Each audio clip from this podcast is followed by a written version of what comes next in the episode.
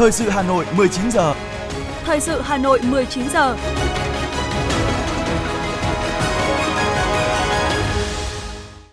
Võ Nam và Thu Minh xin được đồng hành cùng quý thính giả trong 30 phút của chương trình thời sự trực tiếp tối nay. Chương trình có những nội dung chính sau đây.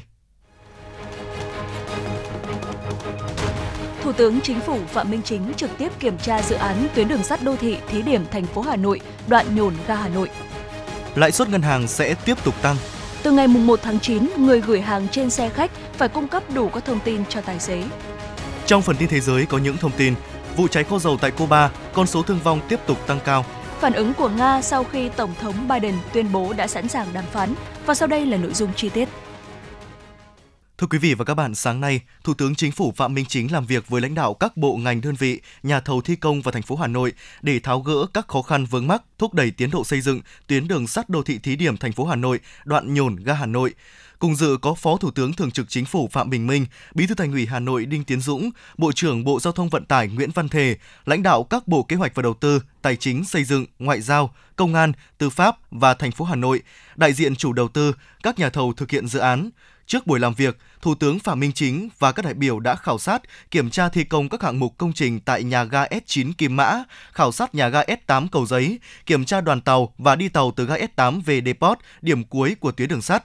Tại buổi làm việc, Thủ tướng Phạm Minh Chính cho biết, Thủ tướng Chính phủ các thời kỳ rất quan tâm tới dự án này. Từ đầu năm 2022 đến nay, Chính phủ đã ban hành 3 văn bản chỉ đạo tháo gỡ khó khăn cho dự án. Tuy nhiên, đến nay vẫn còn những vướng mắc. Do đó, Thủ tướng có buổi kiểm tra thực tế và tổ chức cuộc làm việc này để ra soát tổng thể tình hình triển khai dự án, xác định những khó khăn vướng mắc, nguyên nhân của những vướng mắc, thẩm quyền giải quyết thuộc bộ ngành đơn vị địa phương nào, giải pháp tháo gỡ khó khăn, thúc đẩy tiến độ dự án, mục tiêu, nhiệm vụ trong thời gian tới của từng bộ ngành địa phương, mốc tiến độ cần đạt được và công tác tổ chức thực hiện.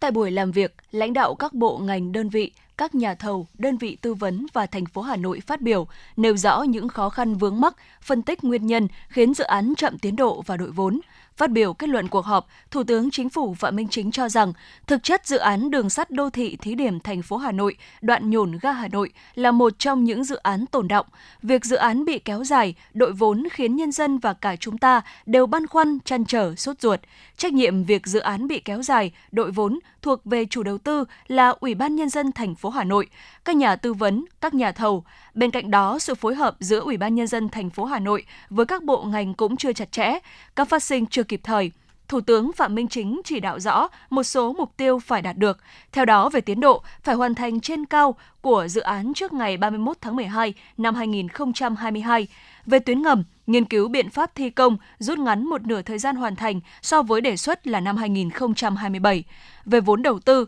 Thủ tướng đề nghị không vay thêm vốn ODA cho dự án này mà sử dụng vốn ngân sách nhà nước. Những vấn đề còn vướng mắc thì tiếp tục phối hợp bàn bạc. Thủ tướng Phạm Minh Chính giao Phó Thủ tướng Thường trực Phạm Bình Minh làm tổ trưởng tổ công tác đôn đốc giải quyết các vướng mắc trong đầu tư xây dựng tuyến đường sắt đô thị thí điểm thành phố Hà Nội, đoạn nhổn ga Hà Nội. Thưa quý vị, Ban Thường vụ Thành ủy Hà Nội vừa có báo cáo tổng kết 10 năm thực hiện nghị quyết Hội nghị Trung ương năm khóa 11, một số vấn đề chính sách xã hội giai đoạn 2012-2020. Theo đánh giá, sau 10 năm triển khai thực hiện nghị quyết Hội nghị Trung ương năm khóa 11, thành phố Hà Nội đã có hoàn thành các mục tiêu đề ra, đời sống vật chất, tinh thần của người có công với cách mạng được cải thiện, nhiều chính sách được thực hiện ở mức cao hơn mức Trung ương quy định. Phát huy kết quả đạt được, Ban Thường vụ Thành ủy xác định rõ quan điểm, mục tiêu, nhiệm vụ, giải pháp chủ yếu giai đoạn 2023-2030, tầm nhìn đến năm 2045 để tiếp tục thực hiện hiệu quả nghị quyết Hội nghị Trung ương năm khóa 11. Theo đó, thành phố phấn đấu đến năm 2030 hoàn thành 6 chỉ tiêu chủ yếu về chính sách xã hội. Cụ thể, tỷ lệ thất nghiệp khu vực thành thị dưới 4%, tỷ lệ tham gia bảo hiểm xã hội trên lực lượng lao động trong độ tuổi đạt 60%, tỷ lệ lao động tham gia bảo hiểm thất nghiệp trên lực lượng lao động trong độ tuổi đạt 40%, tỷ lệ bao phủ bảo hiểm y tế đạt 95%, tỷ lệ hộ nghèo dưới 3%, tỷ lệ người dân được quản lý sức khỏe đạt trên 85%.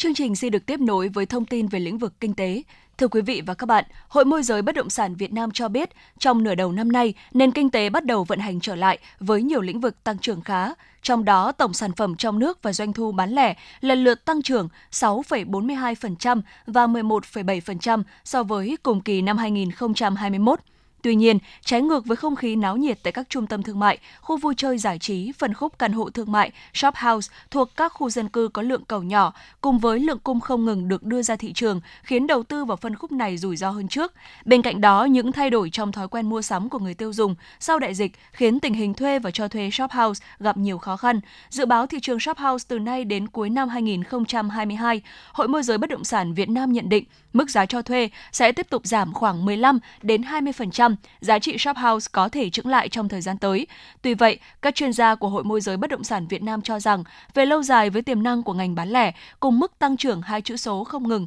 suốt hơn một thập niên qua, shop house vẫn là một trong những phân khúc bất động sản đầu tư tiềm năng.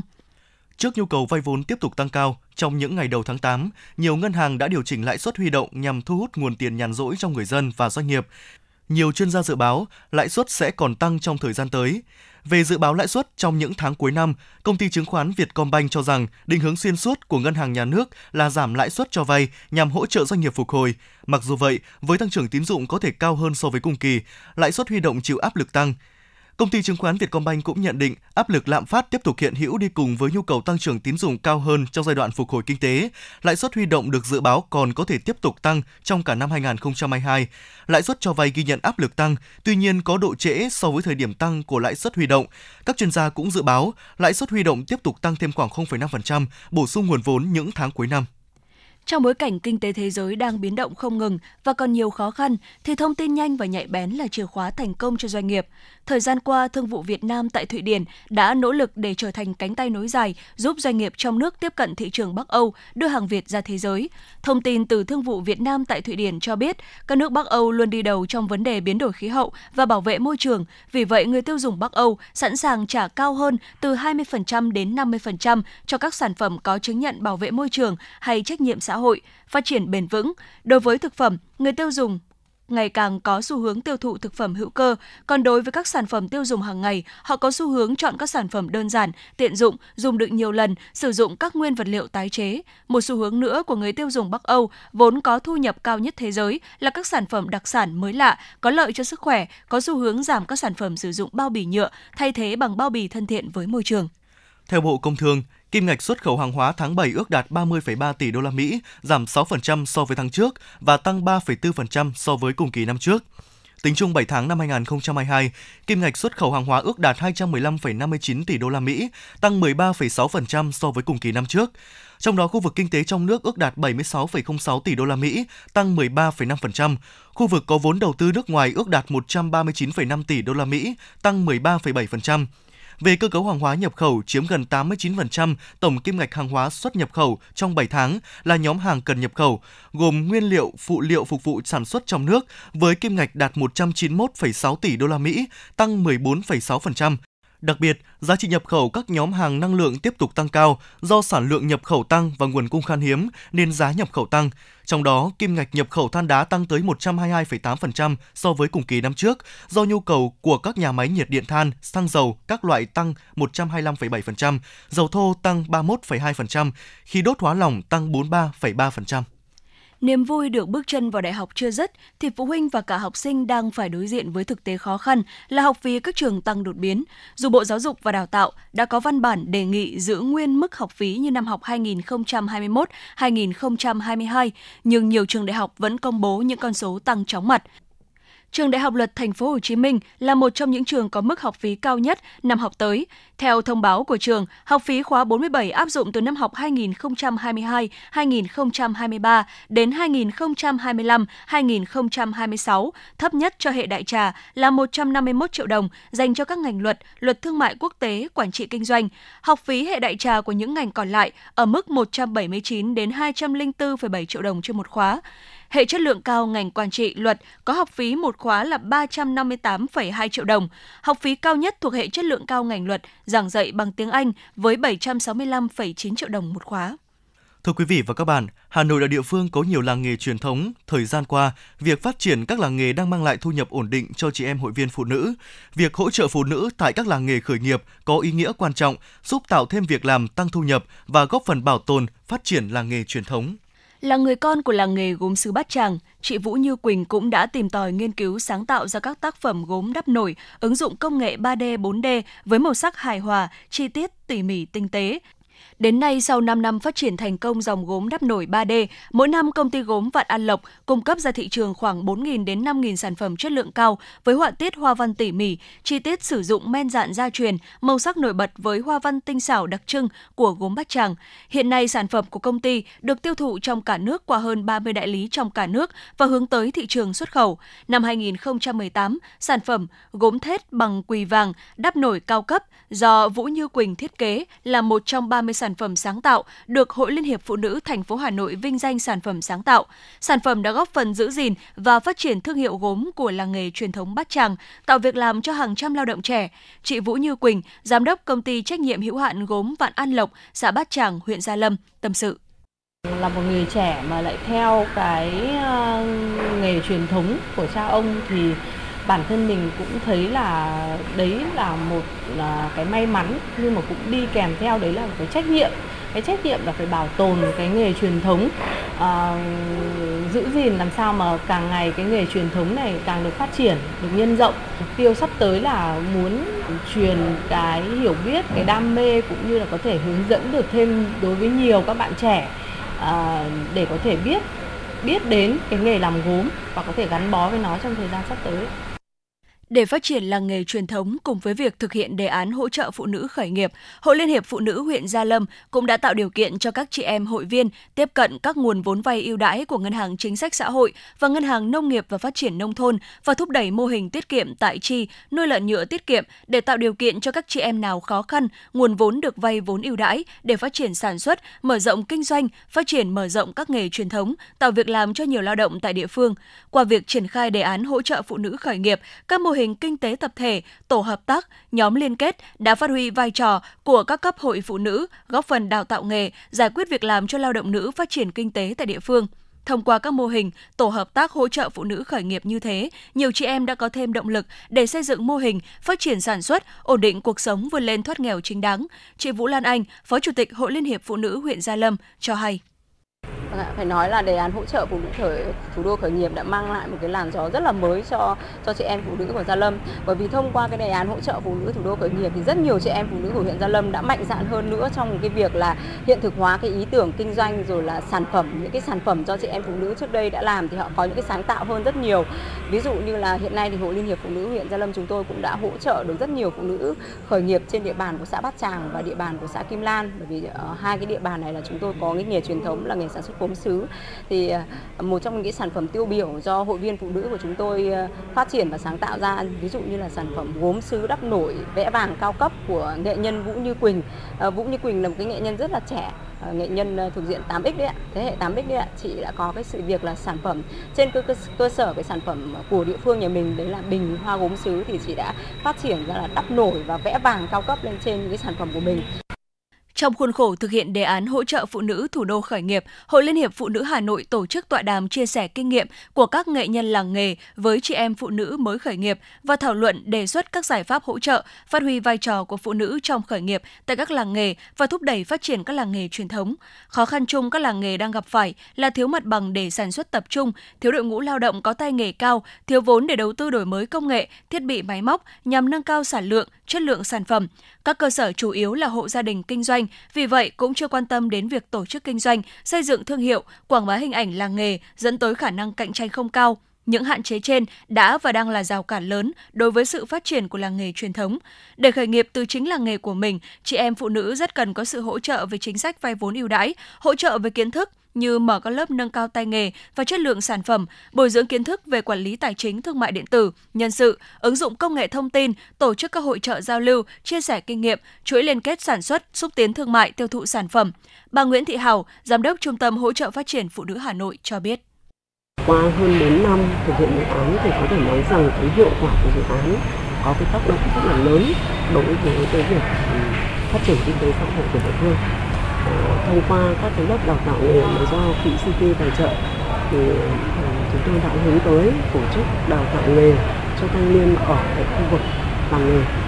Điều này nó có một cái giá trị nhân văn rất là lớn, đã giúp cho các cái lao động trẻ ở các làng nghề, họ có cái có cái tay nghề và nâng cao tay nghề, đồng thời là cũng thổi lửa để cho họ gìn giữ cái nghề truyền thống. Thế và sau 4 năm thực hiện thì với rất là nhiều các cái ngành nghề khác nhau được đào tạo, như làm nón, rồi làm gỗ mây che đan rồi gốm xứ, tất cả các cái nghề này thì cũng đã có một cái giá trị rất là lớn trong cái phát triển ngành nghề. Hà Nội có 1.350 làng có nghề và trên 300 làng được công nhận là làng nghề truyền thống với khoảng 1 triệu lao động. Trong đó có nhiều làng nghề lao động nữ, chiếm trên 70%. Khởi nghiệp tại các làng nghề có ý nghĩa quan trọng, giúp cho phụ nữ tạo thêm việc làm, tăng thu nhập và góp phần bảo tồn phát triển làng nghề truyền thống. Các sản phẩm của làng nghề đa dạng nhiều chủng loại, mẫu mã đẹp, chất lượng tốt, một số có ưu thế cạnh tranh trên thị trường ở trong và ngoài nước như may mặc, gốm sứ, dệt và thêu gen, đồ gỗ, cơ khí, chế biến nông sản. Tổng doanh thu trung bình một năm của các làng nghề đạt trên 20.000 tỷ đồng, kim ngạch xuất khẩu đạt khoảng 200 triệu đô la Mỹ một năm, tạo việc làm cho hàng triệu lao động với thu nhập bình quân từ 4 đến 5 triệu đồng một tháng. Đặc biệt, lực lượng lao động nữ của nhiều làng nghề chiếm tỷ lệ trên 65%, đóng góp quan trọng vào việc phát triển làng nghề truyền thống và phát triển kinh tế xã hội của thủ đô.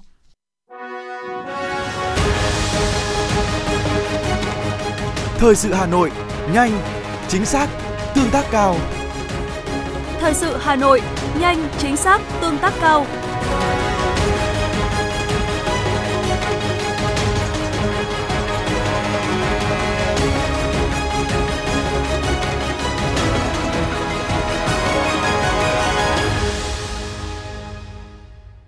Thưa quý vị và các bạn, Bảo hiểm xã hội Việt Nam thông tin, qua công tác thanh tra kiểm tra liên ngành, chuyên ngành theo kế hoạch, từ đầu năm 2022 đến nay, ngành bảo hiểm xã hội phát hiện thêm 10.494 người lao động cần đóng bảo hiểm xã hội, bảo hiểm y tế, bảo hiểm thất nghiệp với số tiền là 409 tỷ đồng, thu hồi nợ đóng được 1.256 tỷ đồng. Ngoài ra, ngành bảo hiểm xã hội đã tiến hành thanh tra, kiểm tra đột xuất 2.843 đơn vị, phát hiện đơn vị sử dụng lao động đóng thiếu của gần 1.000 người lao động,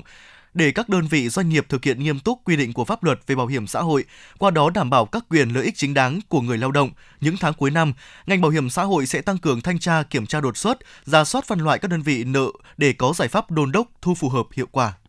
Để kiểm soát dịch COVID-19, quận Tây Hồ đang tiếp tục triển khai tiêm chủng mũi 3, mũi 4 cho các nhóm đối tượng. Tính đến ngày 1 tháng 8, toàn quận đã tiêm 411.040 mũi, đối tượng trên 18 tuổi tiêm 376.656 mũi, trong đó mũi 1 đạt 99,9%, mũi 2 đạt 99,9%, mũi bổ sung đạt 100%, mũi nhắc lại lần 1 đạt 99,9%, mũi nhắc lại lần 2 đạt 50,7%. Với đối tượng từ 12 đến 17 tuổi đã tiêm được 25. 1.743 mũi, trong đó mũi 1 đạt 99,8%, mũi 2 đạt 99,9%. Với đối tượng từ 5 đến dưới 12 tuổi đã tiêm được 8.641 mũi. Hiện nay quận Tây Hồ đang tiếp tục triển khai tiêm chủng mũi 3, mũi 4 cho các nhóm đối tượng. Trưởng phòng y tế huyện Gia Lâm Bùi Thu Hường cũng cho biết, công tác tiêm chủng vaccine phòng COVID-19 trên địa bàn huyện đang được đẩy mạnh. Tính đến ngày 6 tháng 8, toàn huyện đã tiêm mũi 1 và 2 cho nhóm trẻ từ 5 đến dưới 12 tuổi, đạt 23.516 mũi, nhóm từ 12 đến 14 tuổi đạt 30.001 mũi, 99,9%, nhóm từ 15 đến 17 tuổi đạt 24.899 mũi, 99,9%, nhóm trên 18 tuổi được 585.394 mũi, 99,9%. Thưa quý vị và các bạn, hiện nay nhu cầu gửi trẻ trong khu công nghiệp ngày càng tăng cao bởi hầu hết họ đang trong độ tuổi nuôi con nhỏ. Thế nhưng số lượng nhà trẻ để đáp ứng nhu cầu của người lao động vẫn còn rất ít. Đây là bài toán chưa có lời giải trong nhiều năm nay. Ngoài những gia đình gửi con về quê dỗ bà chăm sóc hoặc nhờ ông bà ở quê lên trông con, thì phần lớn công nhân chấp nhận gửi con ở mầm non tư thục, nhóm trông giữ trẻ độc lập, nhỏ lẻ và chật trội, không bảo đảm về cơ sở vật chất cũng như đội ngũ giáo viên. Không chỉ chật vật tìm nơi học cho ba con nhỏ, hai vợ chồng chị Nguyễn Thị Duyên hiện đang làm việc tại khu công nghiệp Bắc Thăng Long, còn phải sắp xếp ca kíp để có thể đưa đón con, bởi hầu hết các trường công trên địa bàn xã Kim Trung, huyện Đông Anh, Hà Nội không nhận giữ trẻ sau 5 giờ. Trong khi đặc thù của công nhân là làm ca kíp đi sớm về muộn, chị Nguyễn Thị Duyên, công nhân lao động cho biết. Gửi tư thì cũng so với trường công thì cao gấp đôi, có khi gấp 3 tùy vào uh, nhu cầu mình cho con học thêm hoặc là cho con ăn uống hoặc là về nhiều vấn đề khác. Khu công nghiệp Bắc Thăng Long Hà Nội hiện có hơn 60.000 công nhân lao động với hàng nghìn trẻ nhỏ, thế nhưng mới chỉ có 3 trường mầm non công lập, 5 trường tư thục và hơn 10 nhóm trẻ. Thêm vào đó, sự biến động không ngừng về số lượng công nhân khiến cho việc dự báo số lượng trẻ mầm non đến trường càng thêm khó khăn, dẫn đến tình trạng thiếu chỗ học ở khu vực này ngày càng trầm trọng. Đáng nói, học phí gửi trẻ tại các cơ sở mầm non tư thục tại khu công nghiệp khá cao so với thu nhập eo hẹp của công nhân, người lao động. Không còn cách nào khác, nhiều gia đình phải cắt giảm chi tiêu, thắt lưng buộc bụng để có tiền gửi con đi nhà trẻ, mẫu giáo và trang trải cuộc sống gia đình. Khi bài toán về trường học cho con chưa thể giải quyết, nhiều bố mẹ như chị Nguyễn Thị Trang, công nhân lao động tại khu công nghiệp Bắc Thăng Long buộc phải chọn ở xa con, gửi con cho ông bà ở quê. Chị Trang chia sẻ. Đón con xuống đây thì ờ, em cũng muốn làm trường học cho con phải được thuận tiện ạ và được ờ, và nhu cầu đưa đón con đi học được tốt hơn và mình cũng được yên tâm hơn.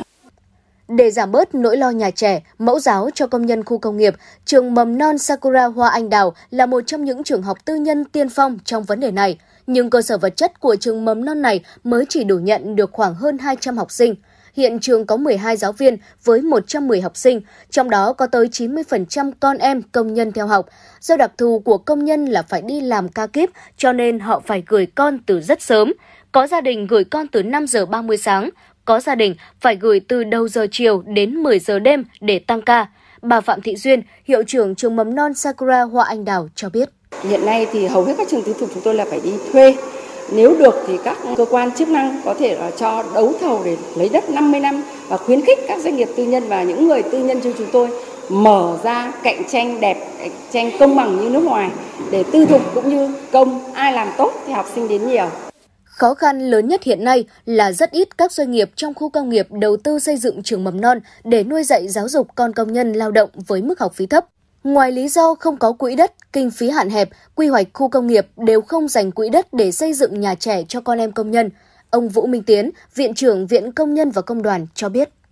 Cái việc mà đầu tư cho nhà trẻ mẫu giáo phục vụ cho các em công nhân công nghiệp ấy dường như là không phải không không thể là cái cái cái cái cái thu hút cho các nhà đầu tư mà có lẽ đây là phải là chúng ta phải xác định đây là chính sách xã hội ờ, phải có cái chính hỗ trợ trợ giá của bên nhà nước của bên các cái ờ, tổ chức và kể cả người dân cùng góp tay vào làm mới được Hiện giáo dục mầm non ở các khu công nghiệp, khu chế xuất đã được đưa vào diện ưu tiên phát triển như đối với giáo dục mầm non ở các vùng sâu vùng xa. Tuy nhiên, quá trình chuyển động để chính sách đi vào thực tế tại các địa phương vẫn còn chậm, chưa đáp ứng được như kỳ vọng. Rõ ràng, cần có những chính sách cơ chế ưu đãi các tổ chức cá nhân tham gia đầu tư xây dựng trường mầm non. Bày tỏ quan điểm về vấn đề này, nhiều chuyên gia giáo dục cho rằng việc ưu tiên quỹ đất để xây dựng nhà trẻ, mẫu giáo cho con công nhân lao động tại các khu công nghiệp đang là nhu cầu thật sự bức thiết. Các địa phương cần tiếp tục giải quyết vấn đề trường, lớp mầm non ở khu vực có khu công nghiệp, khu chế xuất, ưu tiên quy hoạch quỹ đất để xã hội hóa, khuyến khích kêu gọi các cá nhân, doanh nghiệp đầu tư cho giáo dục mầm non, tạo điều kiện cho các tổ chức cá nhân tham gia đầu tư xây dựng trường mầm non. Việc có trường học an toàn không chỉ đem đến sự yên tâm cho người lao động, cho sự phát triển của doanh nghiệp mà còn đảm bảo bình đẳng về quyền lợi cho mọi trẻ em.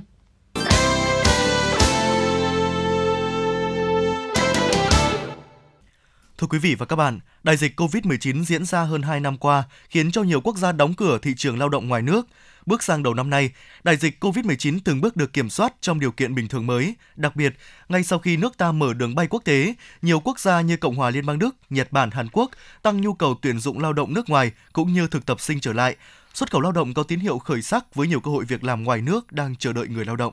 Sau khi tham khảo các thông tin tuyển dụng thực tập sinh, du học ở nước ngoài từ các công ty, Lê Xuân Linh, sinh viên năm 2 trường cao đẳng kỹ thuật công nghệ cho biết, các doanh nghiệp đang thông tin tuyển dụng đi thực tập sinh, sau đó làm việc ở nước ngoài với mức thu nhập khá cao. Linh hy vọng sau khi tốt nghiệp ngành điện sẽ có cơ hội được sang Đức làm việc. Họ giới thiệu một số ngành nghề ở Đức, em thấy rất là tốt. Em cũng muốn có cơ hội để làm việc ờ, bên đấy về nghề điện mức lương là ít nhất 8 70 đến 80 triệu một tháng. Hiện tại thì em vẫn đang học ngành điện, tuy nhiên là mình học ở trường thì có một cái kiến thức, một ít kiến thức để làm cái bàn đạp sang bên đấy để mình có thể uh, học thêm và làm việc thêm ở đây. Trong phiên giao dịch việc làm thanh niên diễn ra mới đây tại Hà Nội, các doanh nghiệp thông báo tuyển tới hơn 2.500 chỉ tiêu tuyển dụng, xuất khẩu lao động và 800 chỉ tiêu tuyển sinh. Đơn cử, công ty cổ phần du học quốc tế MKS có nhu cầu tuyển chọn nhiều thực tập sinh Nhật Bản cho 10 ngành nghề với mức thu nhập dự kiến từ 35 đến 40 triệu đồng một tháng. Doanh nghiệp này cũng tuyển sinh chương trình lao động bảo lãnh trực tiếp tại Canada, thời gian làm việc 8 tiếng, mức lương cơ bản là 50 triệu đồng một tháng, đã được trả tiền ăn, nộp tất cả các khoản thuế và bảo hiểm. Theo ông Lê Ngọc Hữu, phụ trách nhân sự, công ty cổ phần phát triển thương mại và nhân lực quốc tế, do các nước đang có nhu cầu tuyển dụng lao động với số lượng lớn, nên nhiều doanh nghiệp trong nước đang tuyển dụng lao động đi làm việc tại nước ngoài. Ờ, tiêu chuẩn về tuyển dụng thì ờ, không có gì là là khác so với trước. Thế nhưng, cái cơ hội của các bạn thì thật sự là nhiều. Ở cái thời điểm này thì ờ, nhu cầu tăng lên lên rất là nhiều. Do quãng thời gian vừa qua thì cái lượng lao động của Việt Nam mình nhập cảnh sang đấy nó khá là ít. Thế thì với cái mục tiêu rằng Ờ, số lượng các bạn ấy trúng tuyển và xuất cảnh thì nó sẽ dao động trong tầm từ khoảng ờ, 1.500 đến 1.800 người trong năm nay. Chủ doanh nghiệp của Nhật Bản ấy thật sự nó rất cần một lượng lao động sang rất là lớn. Ờ, hy vọng năm nay sau khi mà Nhật mở cửa trở lại thì sẽ đáp ứng được hết tất cả các nhu cầu của, của phía đối tác Nhật Bản. Ấy.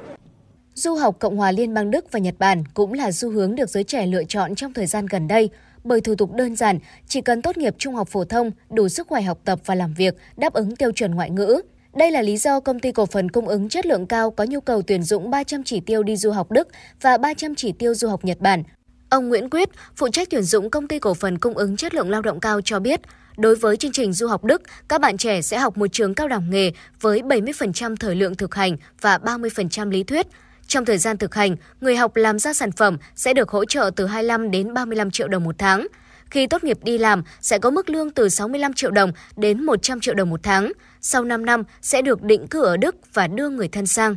Hiện nay chính phủ các nước thì họ đã mở cửa cho bay thẳng sang các nước người ta rồi. Cho nên bây giờ là một cái điều kiện thuận lợi để các bạn có thể là đi những cái chương trình như này. Với lại những ờ, các bạn muốn có một kiến thức rộng hơn, muốn trải nghiệm một cái đất nước mới, một cái môi trường làm việc mới và có một cái thu nhập như là đột biến thì các bạn ấy sẽ tìm đến con đường mà du học và xuất khẩu lao động. Thủ tục khá là đơn giản. Nếu đi nước ngoài thì các bạn chỉ cần ờ, tốt nghiệp phổ thông trung học ờ, trở lên là được, đủ sức khỏe để đi và các bạn tham gia một cái khóa học đào tạo ngoại ngữ ở trong nước, các bạn ấy đạt tiêu chuẩn thì các bạn ấy sẽ được bay sang bên kia làm việc và học tập.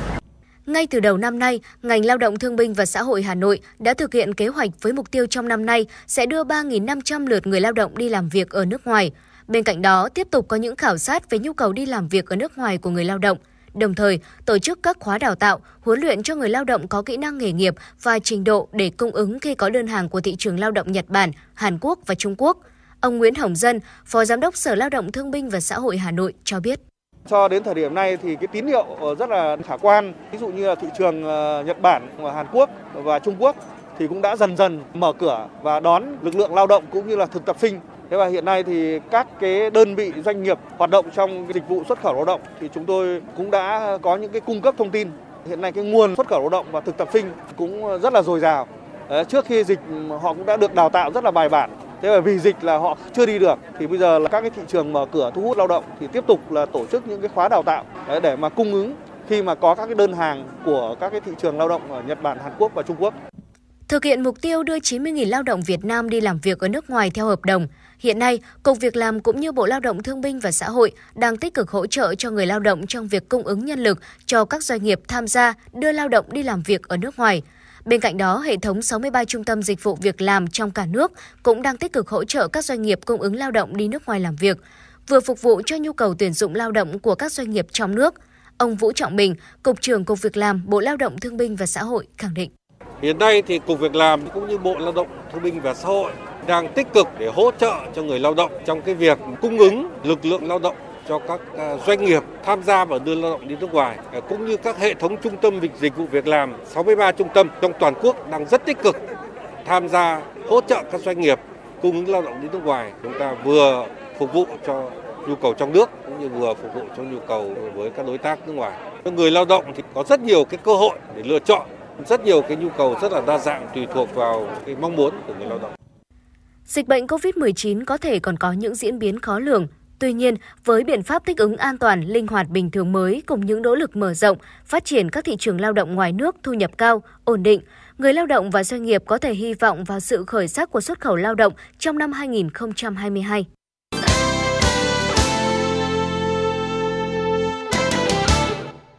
Thưa quý vị và các bạn, nhiều mô hình điển hình tiên tiến trong phong trào toàn dân bảo vệ an ninh Tổ quốc tại các địa phương đã và đang ngày càng phát huy vai trò hiệu quả tích cực, thực sự là cánh tay nối dài của lực lượng công an trong công tác đấu tranh phòng ngừa các loại tội phạm, bảo đảm an ninh trật tự tại cơ sở, ghi nhận của phóng viên tại huyện Thạch Thất. Điểm nổi bật của phong trào toàn dân bảo vệ an ninh Tổ quốc trên địa bàn huyện Thạch Thất thời gian qua đó là đã xây dựng được mô hình tự quản trong phòng cháy chữa cháy tại các làng nghề. Theo Thượng úy Nguyễn Tuấn Mạnh, Phó trưởng Công an xã Hữu Bằng, huyện Thạch Thất cho biết, làng nghề xã Hữu Bằng là nơi tập trung nhiều nhà xưởng san sát chủ yếu sản xuất đồ gỗ và cơ khí với nhiều vật liệu dễ cháy. Trung bình hàng năm ở khu vực trên xảy ra từ 6 đến 10 vụ cháy lớn nhỏ gây thiệt hại lớn. Chính vì thế, việc chính thức thành lập các tổ chữa cháy lưu động là nguồn động viên to lớn với người dân làng nghề để phát huy tinh thần bốn tại chỗ. Xây dựng cái mô hình thôn dân cư tự quản về an ninh trật tự kết hợp với phòng cháy chữa cháy thì kết cùng với việc đó thì sẽ chủ tịch cũng ban hành quy chế hoạt động của, của các tổ phòng cháy cháy ở dưới thôn này. Cái mô hình này cũng rất hiệu quả. Hiệu quả từ góc độ từ cái góc độ là về vấn đề thực tế. Thực tế ở đây thì nếu mà nói về cháy thì ở Hữu Bằng là một trong những cái xã mà năm nào cũng xảy ra cháy. Và cái vấn đề cháy là một khi nó xảy ra cháy thì thiệt hại rất là nặng nề. Xuất phát từ cái tình hình thế thì là đến là công an xã thì trong công tác phòng cháy cháy thì cũng tham mưu cho bên ủy ban xã này thành lập những cái cái mô hình như thế thì à, vừa rồi mà trong cái đợt diễn tập xây mô hình thì cũng tham mưu cho ủy ban xã và cũng được sự quan tâm của trên à, công an huyện thì à, cũng à, xây à, cũng cũng cũng triển khai là xây dựng cái mô hình là có ba cái xe phòng cháy chữa cháy tại chỗ tự quản. Bà Kiều Thị Khuyến, Chủ tịch Ủy ban nhân dân xã Đại Đồng, huyện Thạch Thất cho biết, tham gia phong trào toàn dân bảo vệ an ninh Tổ quốc, người dân đã có ý thức hơn trong việc chủ động bảo vệ tài sản, thực hiện nghiêm các cam kết, tình hình trật tự an toàn xã hội có nhiều chuyển biến tích cực, tội phạm và tệ nạn xã hội được kiềm chế, công tác quản lý nhà nước về an ninh trật tự có chuyển biến tốt. Vâng, đối với phong trào toàn dân bảo vệ an ninh tổ quốc của xã Đại Đồng thì hàng năm thì đảng ủy đều có nghị quyết chuyên đề chỉ đạo công tác xây dựng phong trào. Thế và đối với ủy ban dân xã thì chúng tôi có các cái kế hoạch để thực hiện. sau khi có nghị quyết và kế hoạch thì chúng tôi sẽ có hội nghị triển khai tới các ban ngành đoàn thể cũng như là ở các thôn thế và đồng thời thì sẽ có cái tuyên truyền trên đài truyền thanh và các hội nghị lồng ghép để nhân dân cũng nắm được về cái nội dung của phong trào thế và đối với phong trào toàn dân bảo vệ an ninh tổ quốc thì bản thân cái tên của nó đã nói lên được cái nội dung và cái chủ thể của cái phong trào rồi cho nên là cái quan trọng nhất là phải hướng tới người dân để có thể có nhiều sự tham gia nhất của người dân thì phong trào nó mới có kết quả. Theo Thượng tá Nguyễn Văn Mạnh, Phó trưởng Công an huyện Thạch Thất, thực hiện phong trào toàn dân bảo vệ an ninh Tổ quốc được sự quan tâm, lãnh đạo, chỉ đạo sâu sắc của cấp ủy chính quyền, sự tham gia tích cực của mặt trận Tổ quốc, các đoàn thể đã phát huy được sức mạnh tổng hợp của cả hệ thống chính trị và nhân dân trong đấu tranh phòng chống tội phạm, bảo đảm an ninh trật tự. Nhiều mô hình điển hình tiên tiến được nhân rộng, nhiều vụ việc phức tạp về an ninh trật tự được phát hiện, kịp thời giải quyết ổn định ngay tại cơ sở, góp phần giữ vững an ninh trật tự ở địa phương. Đối với cả phong trào toàn dân bảo vệ an ninh tổ quốc Ờ, trong thời gian tới thì ờ, ờ, công an huyện Thạch Thất cũng sẽ tiếp tục tham mưu cho huyện ủy, hội đồng nhân dân, ủy ban nhân dân huyện thị Thất sẽ phát huy các cái mô hình có hiệu quả ở các cái xã thị trấn trước đây. Thì còn những cái mô hình mà hiệu quả kém thì có thể sẽ thay thế và sẽ có những cái mô hình mới thay thế và thứ ba nó cũng sẽ là có các cái hình thức tuyên truyền nâng cao ý thức của người dân về công tác ờ, đảm bảo an ninh trật tự này công tác ờ, phòng cháy chữa cháy này rồi các ý thức về ờ, công tác vấn đề khác. Với sự quan tâm của cấp ủy Đảng, chính quyền, nỗ lực thực hiện nhiệm vụ của lực lượng công an và các ban ngành, đoàn thể trong công tác đấu tranh phòng chống các loại tội phạm, huyện Thạch Thất đã và đang phát huy hơn nữa sức mạnh to lớn của phong trào toàn dân bảo vệ an ninh Tổ quốc, góp phần giữ gìn an ninh trật tự ở địa phương, tạo điều kiện phát triển kinh tế xã hội của huyện.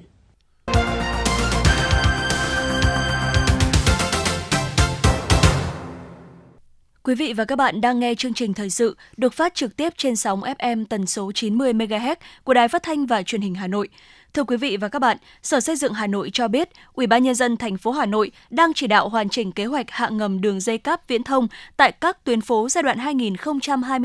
2022-2025, đồng thời chỉ đạo các đơn vị tiếp tục kiểm tra, đôn đốc các doanh nghiệp khẩn trương thi công hạ ngầm dây cáp viễn thông, hoàn trả mặt bằng, bảo đảm vệ sinh môi trường. Theo Sở Xây dựng Hà Nội, 6 tháng đầu năm 2022, Ủy ban nhân dân thành phố Hà Nội đã chỉ đạo hoàn thành thi công hạ tầng 7 tuyến và các đơn vị đang hạ ngầm dây cáp.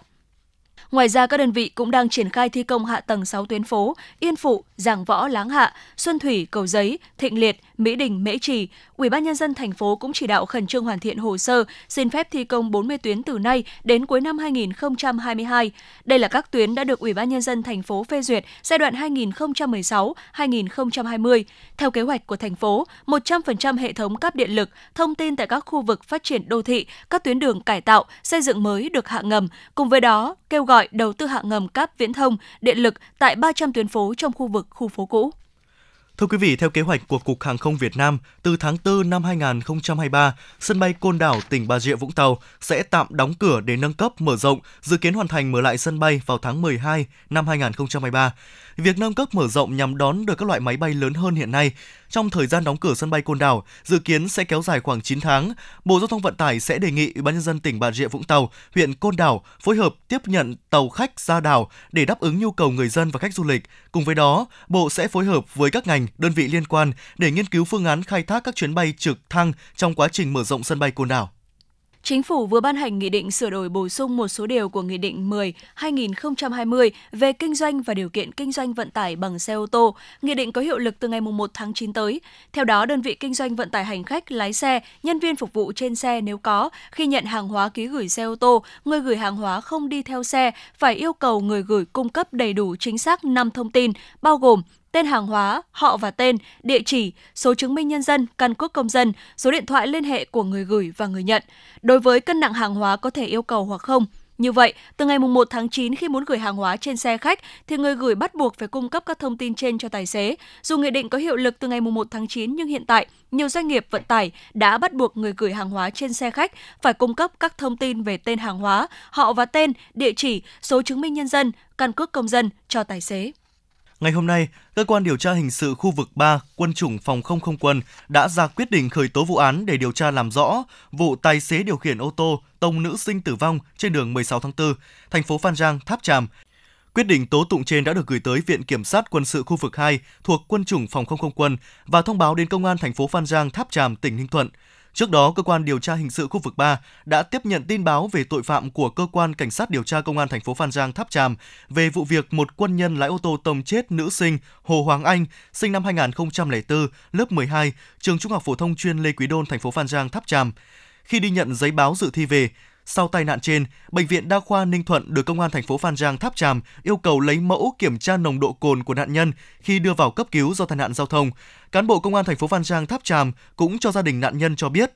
Kết quả kiểm tra nồng độ cồn của cháu Hồ Hoàng Anh là 0,79 mg trên 100 ml máu. Tuy nhiên, ông Hồ Hoàng Hùng, cha nữ sinh Hồ Hoàng Anh không đồng ý với kết quả kiểm tra nồng độ cồn nêu trên và gửi đơn khiếu nại gửi đến lãnh đạo công an tỉnh, lãnh đạo tỉnh Ninh Thuận để đề nghị làm rõ những bất thường xung quanh vụ tai nạn giao thông này. Sau đó, ngày 2 tháng 8 vừa qua, đại diện cơ quan chức năng tỉnh Ninh Thuận cho biết đã hủy kết quả đo nồng độ cồn của nữ sinh tử vong do bị ô tô chuyển làn sai quy định đâm. Tài xế ô tô thừa nhận sử dụng điện thoại và cơ quan điều tra sẽ khởi tố vụ án.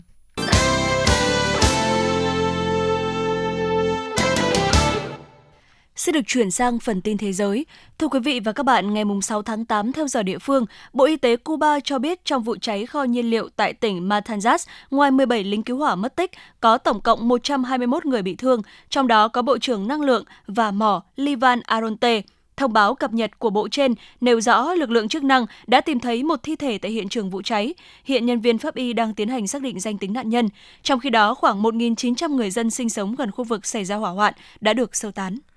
Giới chức y tế tại giải Gaza cho biết ngày hôm nay, thương vong do bạo lực tại khu vực này đã tăng lên 24 người thiệt mạng và 204 người bị thương. Theo nguồn tin, trong số những người thiệt mạng có 6 trẻ em. Trước tình hình này, người phát ngôn Hội đồng An ninh Quốc gia Mỹ John Kirby đã hối thúc các bên tránh leo thang căng thẳng. Trong khi đó, Pháp cảnh báo dân thường sẽ là nạn nhân đầu tiên của xu hướng leo thang căng thẳng mới, đồng thời hối thúc các bên kiềm chế. Ngày 1 tháng 8, Tổng thống Mỹ Joe Biden tuyên bố Mỹ đã sẵn sàng đàm phán một khung kiểm soát vũ khí mới với Nga, có khả năng sẽ thay thế hiệp ước cắt giảm vũ khí chiến lược mới New START. Tuy nhiên, ông Andriy Belousov, Phó trưởng phái đoàn Nga tại hội nghị thảo luận về hiệp ước không phổ biến vũ khí hạt nhân cho rằng Nga không nhận được bất kỳ đề xuất cụ thể nào về việc nối lại đàm phán để thay thế hiệp ước New START. Ông cũng nhận định quá trình đàm phán nên được tổ chức mà không đi kèm bất kỳ điều kiện tiên quyết nào.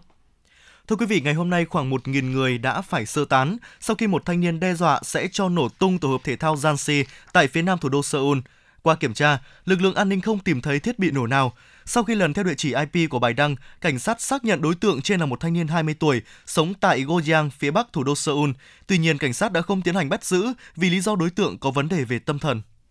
Các nhà chức trách ngày hôm nay cho biết bốn người đã bị bắn chết trong một khu dân cư ở Ohio và hiện cảnh sát đang tìm kiếm một người đàn ông tình nghi được cho là có vũ khí và nguy hiểm. Cảnh sát cho biết họ đang truy lùng Steven Marlowe, 39 tuổi, người mà họ cho rằng đã bỏ trốn khỏi khu vực này bằng một chiếc xe thể thao đa năng.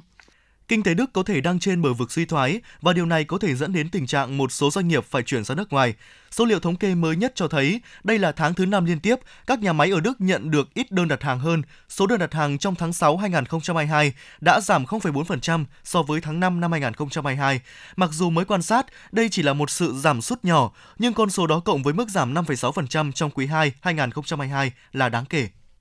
Bất chấp giá nhiên liệu toàn cầu tăng vọt, hàng nghìn xe ô tô và xe tải đã đổ về trạm tiết nhiên liệu của tập đoàn dầu khí Royal Dutch Shell ở Berchem, miền nam Luxembourg, trên đường cao tốc A3 nhộn nhịp. Ngày hôm nay, thứ bảy đầu tiên của tháng 8, thời điểm du lịch hè vẫn đang trong giai đoạn sôi động, là ngày bận rộn nhất trong năm tại trạm đổ xăng tấp nập nhất châu Âu này. Luxembourg là địa điểm hội tụ của các cung đường nối Bỉ, Đức và Hà Lan và cả các tuyến đường đi về phía nam châu Âu đến các bãi biển nghỉ mát của Pháp, Italy và Tây Ban Nha. Ngày hôm nay, giới chức Thái Lan cho biết cảnh sát sở tại vừa bắt giữ chủ hộp đêm Mountain Bee có liên quan tới vụ cháy cơ sở kinh doanh này ở tỉnh Chonburi, cách thủ đô Bangkok khoảng 150 km về phía đông nam, khiến 15 người thiệt mạng. Trước đó, vào khoảng 1 giờ sáng ngày 5 tháng 8, một đám cháy lớn đã bùng phát tại hộp đêm này trên cơ sở đường Sukhumvit, quận Sattahip, tỉnh Chonburi sau 2 giờ đồng hồ. Tuy lửa đã được dập tắt, nhưng toàn bộ tòa nhà đã cháy rụi. Vụ hỏa hoạn khiến 15 người thiệt mạng và khoảng 40 người bị thương. Phần lớn các nạn nhân trong độ tuổi từ 17 đến 49 tuổi.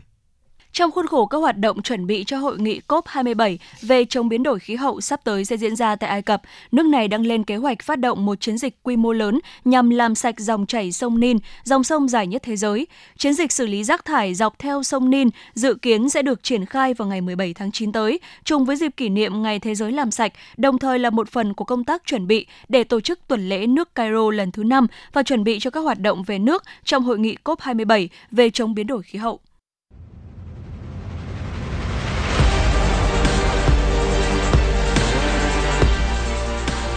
Bản tin thể thao. Bản tin thể thao.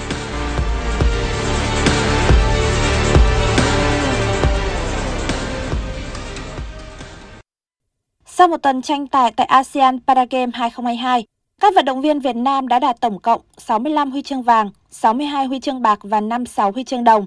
Trong số những huy chương này, bơi là môn mang về nhiều huy chương vàng nhất cho đoàn thể thao người khuyết tật Việt Nam với 27 huy chương vàng. Đứng tiếp theo là 15 huy chương vàng ở môn điền kinh, cờ vua có 13 huy chương vàng và cử tạ là 10 huy chương vàng. Bên cạnh đó đã có 14 kỷ lục được phá bởi các vận động viên Việt Nam. Với kết quả này, đoàn thể thao Việt Nam giành vị trí thứ ba trong cuộc. Chủ nhà Indonesia xếp ngôi nhất toàn đoàn với 176 huy chương vàng, 141 huy chương bạc và 110 huy chương đồng. Thái Lan đứng thứ hai với 116 huy chương vàng, 116 huy chương bạc và 86 huy chương đồng. U16 Việt Nam và U16 Indonesia có trận đấu mang tính quyết định ngôi đầu bảng A, giải U16 Đông Nam Á 2022. Ngay phút thứ 40, Long Vũ kiếm về quả phạt đền và Công Phương thực hiện thành công cú sút 11m giúp U16 Việt Nam nắm lợi thế dẫn trước 1-0 khi bước vào giờ nghỉ. Tuy nhiên thế trận đã đảo chiều. Puwanto đã đánh đầu gỡ hòa cho U16 Indonesia ở phút 52 và Asyura thoát xuống ghi bàn trong pha đối mặt với thủ môn Đình Hải ở phút 55. Thất bại 1-2 khiến U16 Việt Nam đứng nhì bảng A với 6 điểm và phải chờ kết quả bảng B, bảng C để hy vọng giành vé vào bán kết cho đội nhì bảng có thành tích tốt nhất. Trong khi đó U16 Indonesia đã chính thức vào bán kết với vị trí nhất bảng A. Ở trận gia quân tại ngoại hạng Anh, Southampton vừa lên dẫn trước ở phút 12 với cú đá có phần may mắn của Vasbro. Tuy nhiên liên tiếp ở các phút 21 và 31, Ryan Sessegnon và Eric Dyer đã ghi hai bàn thắng để giúp Tottenham vượt lên dẫn 2-1 trước khi bước vào giờ nghỉ. Sang hiệp 2, đội chủ nhà tiếp tục khiến mảnh lưới của đối phương rung lên thêm hai lần nữa và 4-1 nghiêng về Tottenham là kết quả cuối cùng của trận đấu này. Ở một diễn biến khác, Chelsea phải rất vất vả mới giành chọn 3 điểm trên sân của Everton với pha lập công duy nhất của Jorginho trên chấm phạt đền. Dù phải đối đầu với đường kim Á quân là Liverpool, thế nhưng Fulham mới là đội bóng có được bàn mở tỷ số trước với pha bật cao đánh đầu của Mitrovic. Tới phút thứ 64, Darwin Nunes đánh gót dứt điểm điệu nghệ gỡ hòa cho Liverpool. Tuy nhiên thế cân bằng duy trì không được bao lâu thì Van Dijk phạm lỗi trong vòng cấm. Mitrovic đã không mắc sai lầm nào tái lập thế dẫn trước cho Fulham trên chấm 11 m. Phút thứ 81, Nunes đưa bóng lỗi trong vòng cấm, vô tình tạo thành đường kiến tạo tuyệt vời cho Salah đệm bóng gỡ hòa hai đều cho đội khách. Và đây cũng là kết quả chung cuộc của trận đấu. Dự báo thời tiết vùng châu thổ sông Hồng và khu vực Hà Nội đêm mùng 7 ngày mùng 8 tháng 8 năm 2022. Vùng đồng bằng Bắc Bộ có lúc có mưa rào và rông, nhiệt độ từ 25 đến 33 độ C. Vùng núi Ba Vì Sơn Tây có lúc có mưa rào và rông, nhiệt độ từ 25 đến 32 độ C. Ngoài thành từ Phúc Thọ tới Hà Đông có lúc có mưa rào và rông, nhiệt độ từ 26 đến 33 độ C.